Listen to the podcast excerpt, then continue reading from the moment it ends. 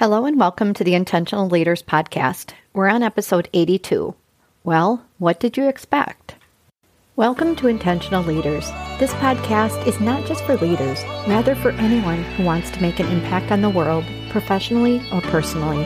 My passion and purpose is to provide tips, tools, and resources that I've learned throughout my career, working with large and small organizations, profit and non, and also as an entrepreneur. I've had the joy to teach thousands of individuals who, like you, are trying to navigate this crazy and complex world. So here's to doing that successfully and intentionally. Way back in episode 26, and I just figured that out. That was 56 episodes ago. Is that right? I'm math, not my thing, but I did an episode about manuals. And if you have not listened to that, I would consider going back and listening to that episode before you listen to this one. Manuals are the things that we expect others to do and say, the way we think they should behave according to us. That's our manual. The large volume or volume set we have in our brains is about how we want others to live according to our rules, our manual. So I'm going to build on this concept of the manual today because when I talked about it in the first episode, those many episodes ago, it was about the fact that when we go around applying our manual to others in our lives, we are setting ourselves up for disappointment because we can't control other people. And when we expect them to behave in the way that we want them to behave, that's going to be very disappointing. And you could think about people in your life like that, right? Maybe your boss, maybe your peers, maybe your family. I don't know.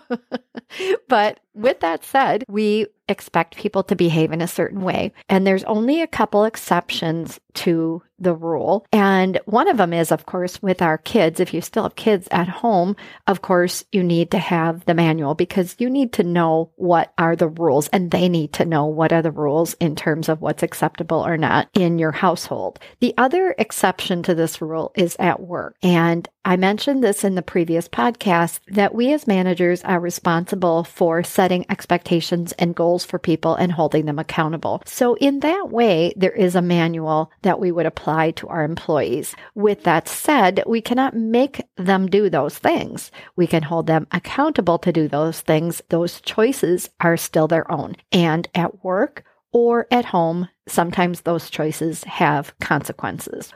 In this episode, I am going to approach manuals from the perspective of the manager because that perspective is important. And you probably have many shoulds for those around you. And the shoulds of your direct reports do matter because they're essentially the expectations you have or the goals that you have. And those matter. It is so interesting because in leadership class, I, and I may have referenced this before, I get a little lost in the stories that I tell. I do give participants a magic wand in my leadership classes, and I tell them that they're going to be able to use this magic wand and that tomorrow their employees will be magically doing something different and in alignment with what they want more of or less of. And I tell them to write down those things. If you are not multitasking and you literally have writing utensil close by, do that. Write down what are a couple things that you really want more of from your team and what are things that you want less of. You know what? I think most of the time, this is a fairly easy task. These are the things that I generally hear. I want more proactivity. I want more problem solving, strategic thinking, creative and innovative thinking, initiative, collaboration, teamwork. And then the things that I hear people don't want are things like siloed thinking, waiting to be told, coming with problems and no solutions. Well, you get the idea. And last week I had a class that had an outstanding list. They were very specific and very detailed behaviors and not just tactical small behaviors like quit whining and complaining, but some of those more strategic and I think more complicated competencies that people wanted. And I was listening to the group and thinking, oh, wow, wouldn't that be amazing? Because the reality is, yes, it would. And yes, it can be accomplished without a magic wand needed because all of those expectations can become a reality by using our words. Meaning, get all those thoughts and expectations out of our heads and into the heads of those around us because each of those expectations, each of those things on the list presumably has an impact on the quality or the results that your team is producing. So it's not about judgments that are typically associated with the manual for how we want other people to behave. This is about affecting the results. And we don't need a magic wand to accomplish this because most times I will ask managers, do your employees know that you want those things? Would they be able to reproduce that list today if I were to ask them? What does your manager want more of or less of? And if your employees don't know what's on your list, then we need to start talking about it. So why are we not telling people what we expect? Why are those things in our head? And those are the things we passionately want. Why aren't we saying them? Well, I think there's a few reasons for why we don't do that. One is I think we feel like we shouldn't have to right? Shouldn't they just know that I want collaboration or initiative or proactivity? Don't they know that? Shouldn't they know that? And I think that's a big fat no, because if they knew it, they would probably be doing it. But I think that is sometimes our mindset as leaders. And then, secondly, I think sometimes it's because we've already told them. If I've talked a lot about teamwork and then I think, well, do I have to say that again? Again, my answer is Yes, absolutely. If people are not doing something we want, might we have to tell them again and reinforce the importance of that and give them some feedback and hold them accountable? 100% yes. I think a third one that is super interesting, I love this one, is that a lot of people that I know say, I'm a good role model for it. I'm being a role model and my employees should be paying attention to what I do. Oh my goodness. I wish that I could eliminate the words role model in some ways from our vocabulary because you know what? When I think I'm being a role model for something, it doesn't mean that other people know that. Or am I being a role model for the right things? If I am a role model for teamwork and I ever act in ways that are eroding teamwork or that are self serving, people are going to see those disconnects as well. I just think we need to be more deliberate about what we tell people and not just think they should be noticing it and that we're a role model for it. And then I think the last reason, the fourth reason why we don't tell people what we want is because we don't want to be a micromanager. And we feel like, oh my goodness, if I have to tell them and then tell them again, aren't I micromanaging them? Isn't that annoying? And my answer to that would be uh, no. Micromanager means I'm hovering around you without the trust in you doing something, which to me is very different from telling someone what I want and need and helping them to understand the benefits and the consequences of those behaviors. That's not a micromanager. That is being clear and considerate as a manager. So here's an example. Let's say on my more of list, I want collaboration. I don't just say to my team, yo, team, I want more collaboration. I need more collaboration and then expect them to go out and do it, especially with something that is so challenging as a competency area. I don't even know if they have the same definition of collaboration as I would have. So let's say rather than just telling people I want collaboration, think about having a meeting about collaboration where you talk about the importance of it. You ask your team what it means to them and why it's important to your business or to your unit and even solicit examples of when people have seen it. What did it look like? What were the challenges? And how could we do more of it? Think about the impact of a 10 to 20 minute discussion on the importance of collaboration with a list of how the team is going to be more collaborative. That is clarity. That is clarifying what you expect and helping people to understand it.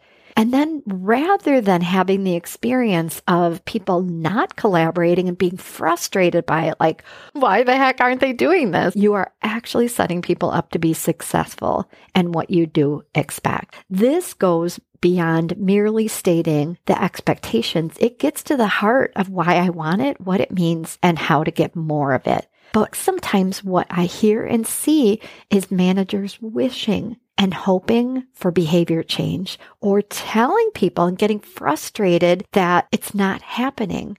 And Sometimes it's because those behaviors that we want more of require development and coaching, and we have to create the environment that supports those behaviors. If I want more strategic thinking or creative thinking or innovative thinking, well, I better foster it and I better be clear on what it is I want and what it is I expect. So now I know what's running through your head because you're probably thinking, I don't have time for this, Cindy. Who has the time for a discussion like this? And also, maybe your staff won't even participate. And then you're thinking, what if they don't talk? What if they don't have any ideas? Well, they may not, and they may not initially. But when I think about the power of clarifying your expectations and being so intentional about it, what is the opposite of that? The opposite of that is hoping and wishing and not setting up your employees to have the knowledge, the insight, the tools, and the reasons why they should change and do those things.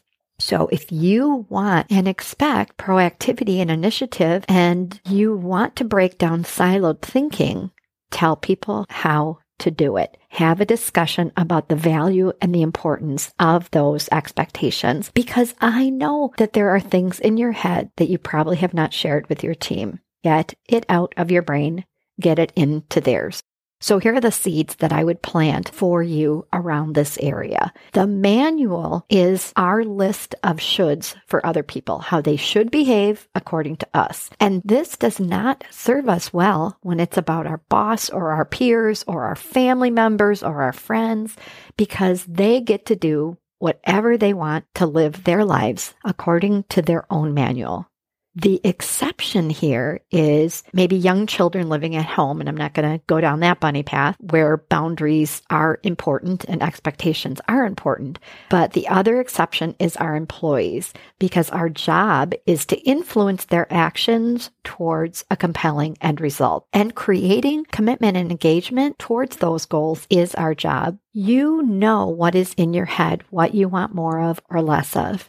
What I would encourage you to do is write it down and then prioritize it. Cause I could come up with probably 10 or 20 things, but you know, that's not realistic. Decide what behavior, if it was really done more of tomorrow, what would have the biggest impact on the results? What would add the most value?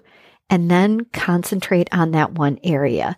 Discuss it with either an individual or your whole team because this isn't just about stating your expectations. It's about having a dialogue. It's discussing it, the value of the change, the benefits, the consequence, and you create the engagement and buy-in and also the clarity and understanding through that dialogue. And then reinforce it, communicate it again, highlight the behavior when you see it, talk about missed opportunities, find the challenges to whatever it is that you want and eliminate those. When you have expectations in your head that are not said out loud, you can look around you and think, hey, what did I expect to happen?